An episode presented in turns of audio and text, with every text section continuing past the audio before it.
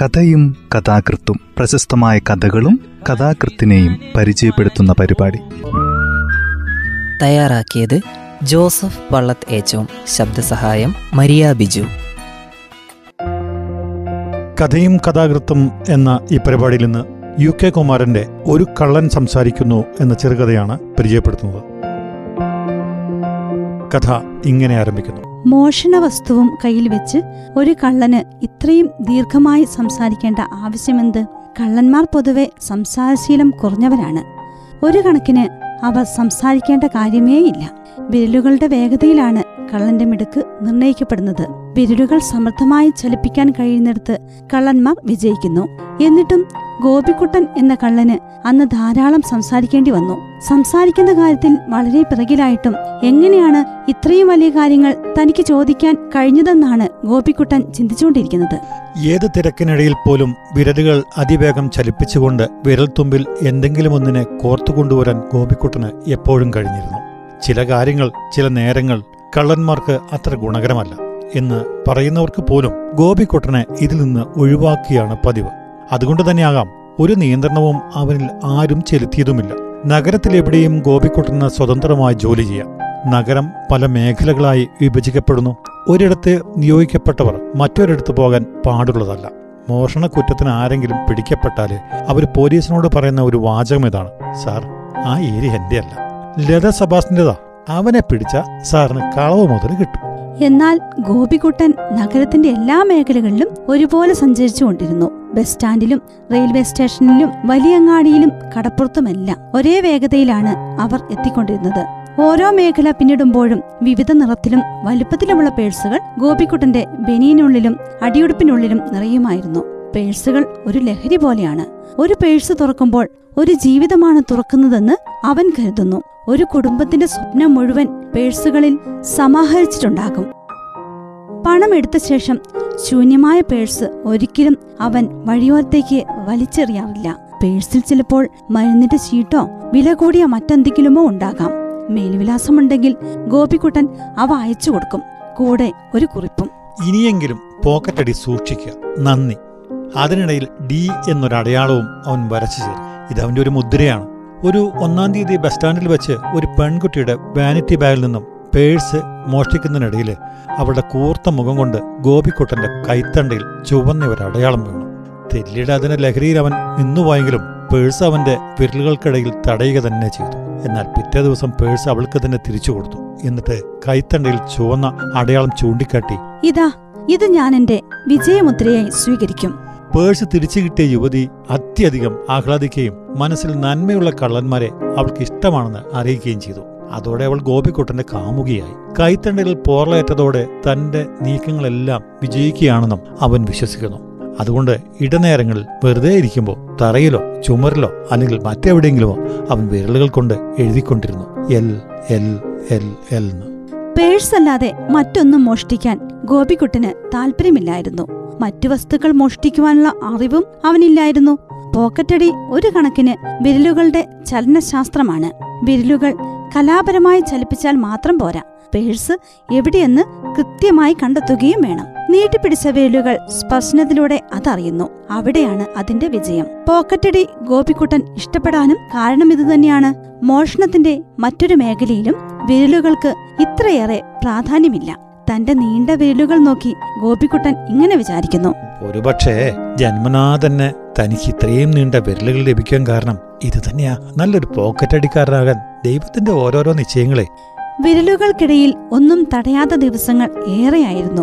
ജനങ്ങളുടെ കയ്യിൽ പണം കുറയുമ്പോഴാണ് പോക്കറ്റടി പലപ്പോഴും നിരാശാജനകമായി തീരാറുള്ളത്. പണമേറുമ്പോൾ എല്ലാവരുടെയും കയ്യിൽ പണം കുറയുമ്പോൾ ആരുടെ കയ്യിലും ഒന്നുമില്ലാത്ത അവസ്ഥ. അതുകൊണ്ട് സമൃദ്ധിയുടെ ദിനങ്ങളിൽ ഗോപിക്കുട്ടൻ മതിമറന്ന് ആഹ്ലാദിക്കാതെ വരുന്നതല്ലോ വറുതിക്കാലം എന്ന് കരുതി ജീവിക്കാൻ തുടങ്ങുന്നു. ഇല്ലായ്മകൾക്കിടയിൽ പോക്കറ്റടി വിട്ട് മറ്റൊന്നിലേക്ക് പോകാനും അവൻ തുനിയാറില്ല. ഓരോരുത്തർക്കും ഓരോ തലവരയുണ്ടല്ലോ. അത് മറയ്ക്കാൻ ആരെ കൊണ്ടാ കഴിയുക? ഏറെ പണിപ്പെട്ടിട്ടും വിരലുകൾക്കിടയിൽ ഒന്നും തടയാതെ നിരാശപ്പെട്ട് നടക്കുകയാണെങ്കിൽ പോലും അനർഹമായ ഒന്നിനെക്കുറിച്ച് സങ്കല്പിക്കുവാൻ ഗോപിക്കുട്ടൻ തയ്യാറായിരുന്നില്ല. അങ്ങനെയൊന്നും വേണ്ടെന്ന നിലപാടിൽ അവൻ ഉറച്ചു നിന്നു.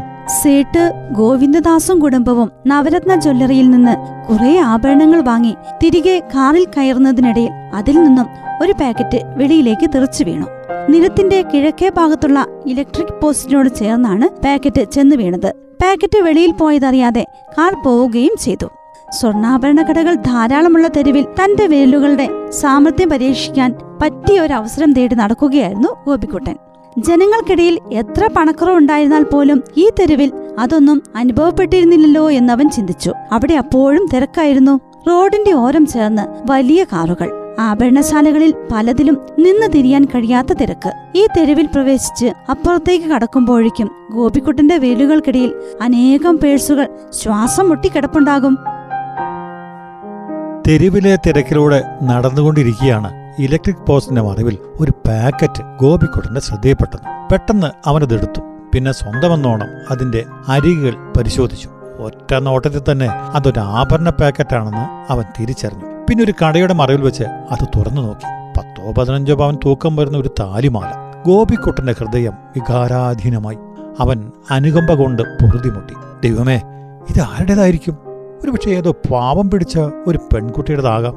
താലിമാല സ്വന്തമാക്കുക എന്നത് കൊടും പാപമാ. മാല കൈകൊണ്ട് പോലും തൊടാതെ പെട്ടിയിൽ ഭദ്രമായി വെച്ചു. കസബായ എസ് ഐ ശശിധരന്റെ മുൻപിൽ സ്വർണ പാക്കറ്റ് നീട്ടിവെക്കുമ്പോൾ ഗോപിക്കൂട്ടം പറഞ്ഞു സാറേ അന്വേഷിച്ച് ഇതിന്റെ യഥാർത്ഥ അവകാശിക്ക് ഇത് ഏൽപ്പിക്കണം. എസ് ഐ ശശീന്ദ്രൻ അത്ഭുത ജീവി എന്ന വണ്ണം ഗോപിക്കുട്ടനെ നോക്കി. ഇത് നല്ല കഥ. വീണ് കിട്ടിയ മുതൽ കള്ളൻ തിരിച്ചേൽപ്പിക്കുക. ഇങ്ങനെയൊരു സംഭവം എന്റെ ജീവിതത്തിൽ ആദ്യമായിട്ടാ ഞാൻ അധ്വാനിക്കുന്ന ഒരു കള്ളനാണ്. മറ്റുള്ളവരുടെ അശ്രദ്ധ ഞങ്ങൾ മുതലാക്കുന്നു അത്രമാത്രം. അല്ലാതെ അധ്വാനിക്കാതെ കിട്ടുന്നതൊന്നും എനിക്ക് വേണ്ട. ഏതായാലും ഗോപിക്കുട്ട പോലീസുകാരിൽ മാത്രമല്ല കള്ളന്മാരിലും നന്മയുള്ള ചിലരുണ്ടെന്ന് ഇപ്പൊ മനസ്സിലായി. പിന്നെ സാറേ ഒരു കാര്യം. കള്ളൻ തിരിച്ചു തന്ന മുതൽ പോലീസുകാരെ മോഷ്ടിക്കരുത്. അത് നീതിശാസ്ത്രത്തിന് നിരക്കുന്നതല്ല. രണ്ടാമത്തെ ദിവസം പോലീസ് സ്റ്റേഷനിൽ വെച്ച് ആഭരണ പൊതി ഏറ്റുവാങ്ങുമ്പോൾ സേട്ട് ഗോവിന്ദദാസ് പറഞ്ഞു ഇത് തിരിച്ചു കിട്ടിയത് മഹാഭാഗ്യമായിട്ടാണ് ഞാൻ കരുതുന്നത്. അല്ലെങ്കിൽ ദുർനിമിത്തമാണെന്ന് കരുതി ബേട്ടിക്ക് ഭ്രാന്ത് പിടിക്കുമായിരുന്നു. അലിമാലയല്ലേ കാണാതെ പോയത്. ഇത് തിരിച്ചു തന്ന നിന്നെ ദൈവം രക്ഷിക്കട്ടെ.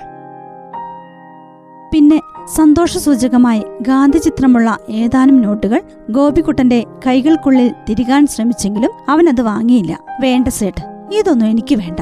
എന്റെ വിരലുകൾ ഇത് വാങ്ങാനുള്ളതല്ല. എന്താ തന്റെ തൊഴിൽ?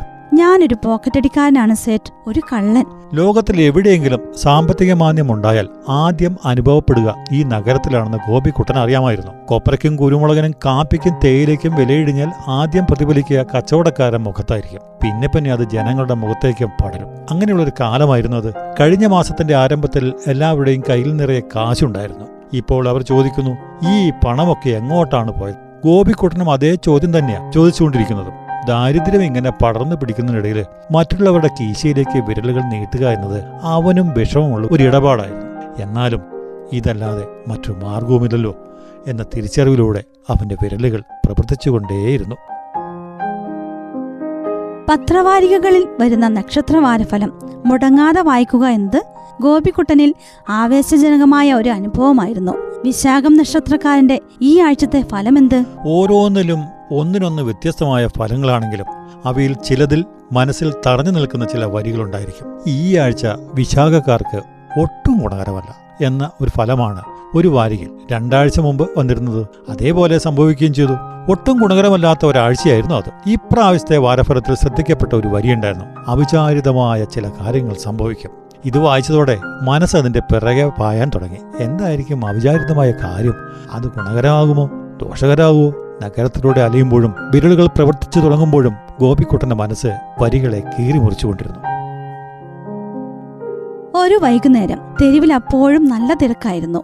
അതിന്റെ ഒരു ഭാഗത്തു നിന്ന് ഗോപിക്കുട്ടൻ അപ്പുറത്തേക്ക് നോക്കി.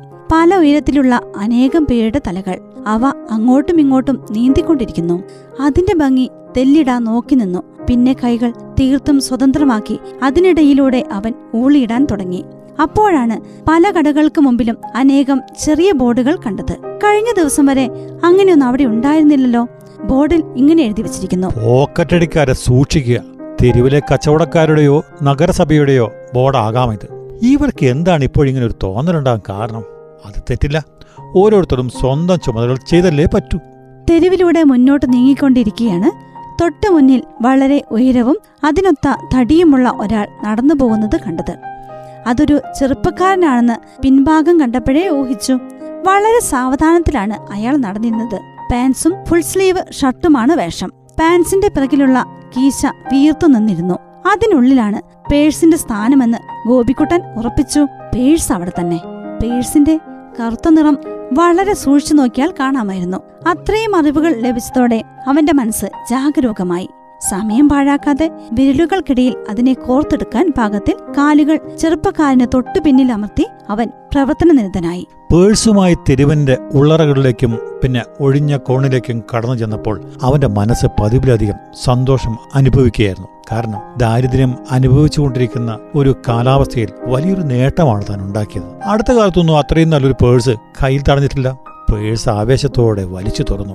എന്നാൽ പെട്ടെന്ന് തന്നെ അവന്റെ ആഹ്ലാദം കെട്ടടങ്ങി. പേഴ്സ് ശൂന്യമായിരുന്നു. അതിൽ ഒരു തൊട്ട് നാണയമോ പഴകിയ കറൻസിയോ മരുന്ന് ചീട്ടോ കാമയുടെ കത്തോ എന്തിനാറെ വേറെ ഒന്നുമില്ല അത്രയും കാലത്തിനിടയിൽ അങ്ങനെ ഒരു അനുഭവം ആദ്യമായിട്ടായിരുന്നു. ഗോപിക്കുട്ടന് തന്റെ തൊഴിലിനോട് വെറുപ്പ് തോന്നി. വളരെ ആദരവോടെ നോക്കിയിരുന്ന വിരലുകളിലേക്ക് അവൻ അവജ്ഞയോടെ നോക്കി.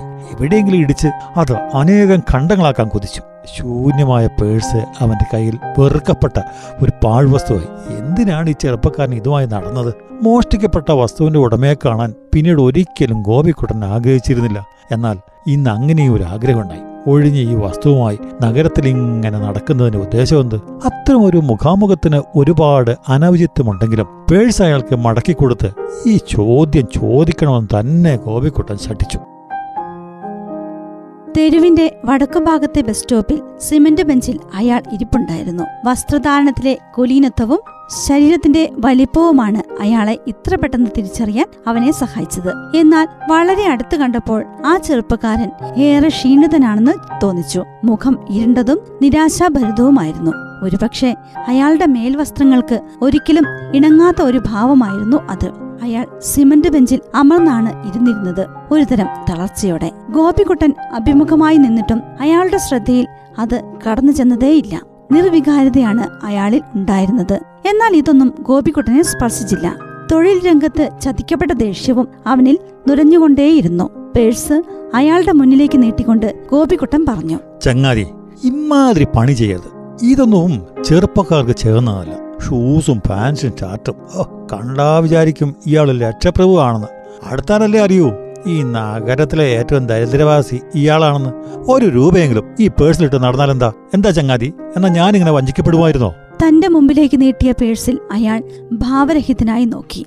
അത് തന്റേതാണെന്നോ പേഴ്സ് നഷ്ടപ്പെട്ടതിൽ തനിക്ക് ഉത്കണ്ഠയുണ്ടെന്നോ അയാളുടെ ഭാവം വെളിപ്പെടുത്തിയില്ല. അതിന്മേൽ ഒരവകാശം സ്ഥാപിക്കാൻ അയാൾ തുനിഞ്ഞതുമില്ല. ഗോപിക്കുട്ടനെ ഗോപാകുലനാക്കിയത് ഈ നിസ്സംഗതയായിരുന്നു. ചങ്ങാതി ഞാൻ പറഞ്ഞത് കേട്ടില്ലേ? ഒഴിഞ്ഞ ഈ പേഴ്സുമായിട്ട് നിങ്ങൾ എന്തിനാണ് നടക്കുന്നത്? ഇത് പോക്കറ്റ് അടിക്കുമ്പോൾ എനിക്കുണ്ടായിരുന്ന ആഹ്ലാദം നിങ്ങൾ എന്തിനു തല്ലിക്കെടുത്തി പോക്കറ്റ് അടിക്കുന്ന പോലെ കുറ്റകരമാണ് ഒഴിഞ്ഞ പേഴ്സുമായിട്ട് നടക്കുന്നത് എന്ന് സാമൂഹ്യ നിയമം നിങ്ങൾക്ക് അറിയില്ലെന്നുണ്ടോ എന്റെ ചോദ്യങ്ങൾക്ക് നിങ്ങൾ ഉത്തരം തന്നേ തീരൂ. കാരണം എന്നെ ചതിച്ചവനാണ് നിങ്ങൾ. പിന്നെ തില്ലട കഴിഞ്ഞ് യുവാവ് ഇങ്ങനെ പ്രതികരിച്ചു. ശൂന്യമായ ആ പേഴ്സ് എന്റെ ജീവിതമാണ്. അയാളുടെ ഈ വാചകം തന്റെ മനസ്സിലേക്ക് ഇടിഞ്ഞു വീഴുന്നത് പോലെ ഗോപിക്കുട്ടന് തോന്നി. പറഞ്ഞ കാര്യങ്ങൾ തന്നെ ഒന്നുകൂടി ആവർത്തിക്കണമെന്ന് അവന് തോന്നിയിരുന്നെങ്കിലും അതെല്ലാം മാറ്റിവെച്ച് അവൻ ആവശ്യപ്പെട്ടു. ചെങ്ങാതി ഇതെങ്ങനെയാണ് ഈ പേഴ്സ് നിങ്ങളുടെ ജീവിതത്തിന് തുല്യമായത്? ആ കഥയൊന്ന് പറയാമോ? തെരുവിലപ്പോൾ തിരക്ക് കൂടി വരികയായിരുന്നു. ധാരാളം ബസ്സുകൾ അവിടെ വരികയും നിൽക്കുകയും പോവുകയും ചെയ്തുകൊണ്ടിരുന്നു. ബസ് സ്റ്റോപ്പിന്റെ വലതുവശത്ത് ചെടികൾ ചട്ടിയിൽ വെച്ച് വിൽക്കുന്ന ഒരു വയസ്സൻ മാത്രമാണ് അവരുടെ സംസാരത്തിന് അല്പമെങ്കിലും കാതോർത്തത്. തൊട്ടടുത്ത ദിവസം നഗരത്തിൽ ഫ്ലവർ ഷോ കഴിഞ്ഞതുകൊണ്ടാകാം ചെടികൾക്ക് ആവശ്യക്കാർ കുറവായിരുന്നു. അതുകൊണ്ട് ചില നേരങ്ങളിലായാൽ അവരുടെ സംസാരത്തിനിടയിലേക്ക് കടന്നു കയറി ആ കഥയൊന്ന് പറഞ്ഞു തരാമോ? എന്ന ചോദ്യം കേട്ടപ്പോൾ എങ്കിലൽപ്പം കഥ കേട്ട് കളയാം എന്ന ഭാവത്തിൽ വയസ്സനും അവരോടൊപ്പം ചേർന്നു. ചെറുപ്പക്കാരന്റെ ശബ്ദം വളരെ ക്ഷീണിതമായിരുന്നു. വലിയ ശരീരത്തിൽ നിന്ന് ഇത്രയും ശോഷിച്ച ശബ്ദം എങ്ങനെ വരുന്നു എന്ന് രണ്ടുപേരും അത്ഭുതപ്പെട്ടു. ഒരു ജോലി അന്വേഷിച്ചാണ് ഞാൻ ഈ നഗരത്തിൽ വന്നത്. എനിക്ക് പരിചയമുള്ള രണ്ടു മൂന്ന് പേർ ഉണ്ടായിരുന്നു. എന്നാൽ അവരെ ആരെയും കണ്ടെത്താൻ കഴിഞ്ഞില്ല. പല സ്ഥലത്തും ജോലി അന്വേഷിച്ചു. കിട്ടിയില്ല. ഒടുവിൽ കയ്യിലെ പണവും തീർന്നു. മൂന്ന് ദിവസമായി ഭക്ഷണം കഴിച്ചിട്ട് മുറിയുടെ വാടക കൊടുക്കാത്തതിന്റെ പേരിൽ ഉടമസ്ഥൻ വഴക്കിട്ടു. കയ്യിലുണ്ടായിരുന്നതെല്ലാം അയാൾ നിർബന്ധിച്ചു വാങ്ങിച്ചു. ഇനിയുള്ളത് ഈ ഷൂസും പാൻസും ഷർട്ടുമാണ്. ഇതൊക്കെ തന്നെ ഞാൻ വാടകയ്ക്കെടുത്തവയാണ് തിരിച്ചു ചെല്ലുമ്പോൾ ഇന്നത്തെ മുറി വാടക കൊടുത്തില്ലെങ്കിൽ ഇവ അഴിച്ചെടുത്ത് എന്നെ പുറത്താക്കുമെന്നാണ് മുറിയുടമയുടെ ഭീഷണി. അയാൾ അങ്ങനെ ചെയ്യുകയും ചെയ്യും. ഇനി ഒന്നും പറയണ്ട. എല്ലാം എനിക്ക് മനസ്സിലായി. അതിനിടയിൽ ചെടി വാങ്ങാൻ ആരോ വന്നപ്പോൾ പട്ടിണി കഥക്കിടയിൽ ചെടി ഉണങ്ങിപ്പോവില്ലേ എന്ന് വിചാരിച്ച വയസ്സൻ അവർക്കിടയിൽ നിന്ന് പിൻവാങ്ങി. ചെറുപ്പക്കാരനെ നോക്കി നിൽക്കെ വല്ലാത്തൊരു അലിവ് ഗോപിക്കുട്ടനിൽ വളർന്നു വന്നു. ഇയാൾ എന്തെല്ലാമോ അറിയിക്കുന്നുണ്ടല്ലോ എന്നൊരു തോന്നൽ. എന്നാൽ ചെറുപ്പക്കാരനെ സഹായിക്കാൻ കഴിയാത്ത വിധം അവൻ നിസ്സഹായനായിരുന്നു. അന്നുള്ള ആദ്യത്തെ വരവ് ഒഴിഞ്ഞ പേഴ്സായിരുന്നുവല്ലോ. എങ്ങനെയാണ് ഇയാളെ സഹായിക്കുക? ആ ചിന്തക്കിടയിൽ വാരഫലക്കാരന്റെ വരികളും മനസ്സിൽ പ്രത്യക്ഷപ്പെട്ടു. അവിചാരിതമായ ചില കാര്യങ്ങൾ സംഭവിക്കും. മുൻപിൽ തളർന്നിരിക്കുന്ന ചെറുപ്പക്കാരൻ അവിചാരിതമായ ഒന്നാണല്ലോ ചങ്ങാതി ഇവിടെ ഇരിക്കെ. ഞാൻ ശ്രമിച്ചു നോക്കട്ടെ. ഈ തെരുവ് ഇങ്ങനെ പരന്നു കിടക്കുകയല്ലേ എല്ലാവരും നമ്മളെപ്പോലെ ദരിദ്രവാസികളല്ലല്ലോ. രാത്രി തെരുവിൽ തിരക്ക് കൂടുന്നതിനു മുമ്പ് ഗോപിക്കുട്ടൻ തിരിച്ചെത്തി. അപ്പോഴേക്കും ചെറുപ്പക്കാരൻ പൂർണമായും തളർന്നു കഴിഞ്ഞിരുന്നു. അയാളുടെ തോളിൽ തട്ടി ഗോപിക്കുട്ടൻ പറഞ്ഞു നീ ഭാഗ്യവനാ. നിന്റെ വിശപ്പ് തീർക്കാൻ വഴികൾ ഒരുപാട് തുറന്നു കിടക്കുന്നു. എന്റെ കൂടെ വാ. ഭക്ഷണത്തിന് ശേഷം ശബ്ദം വീണ്ടു കിട്ടിയ സന്തോഷത്തോടെ അയാൾ ഗോപിക്കുട്ടനോട് സംസാരിച്ചു. നിങ്ങൾ ആരാണെന്നൊന്നും എനിക്കറിയണ്ട. പക്ഷെ ഈ തൊഴിൽ എന്നെ കൂടി പഠിപ്പിച്ചു തരുവോ? ഗോപികുട്ടന്റെ ശാന്തസ്വരത്തിലുള്ള മറുപടി ഇങ്ങനെയായിരുന്നു. ഓരോരുത്തർക്കും ഓരോ തലവരയുണ്ട്. അത് ഇല്ലാതാക്കാനോ മാറ്റിവരയ്ക്കാനോ ആർക്കാ കഴിയുക? പിന്നെ ഗുരുത്തോ പൊരുത്തോ ഇല്ലാത്ത ഈ തൊഴിലാണ് നിങ്ങൾക്ക് വിധിച്ചിട്ടുള്ളതെങ്കിൽ അങ്ങനെ. പക്ഷേ ഇത് വേണ്ടെന്നേ ഞാൻ പറയൂ. കഥ ഇവിടെ അവസാനിക്കുന്നു. യു കെ കുമാരന്റെ ഒരു ചെറുകഥയാണ് ഈ പരിപാടിയിൽ ഇന്ന് അവതരിപ്പിച്ചത്.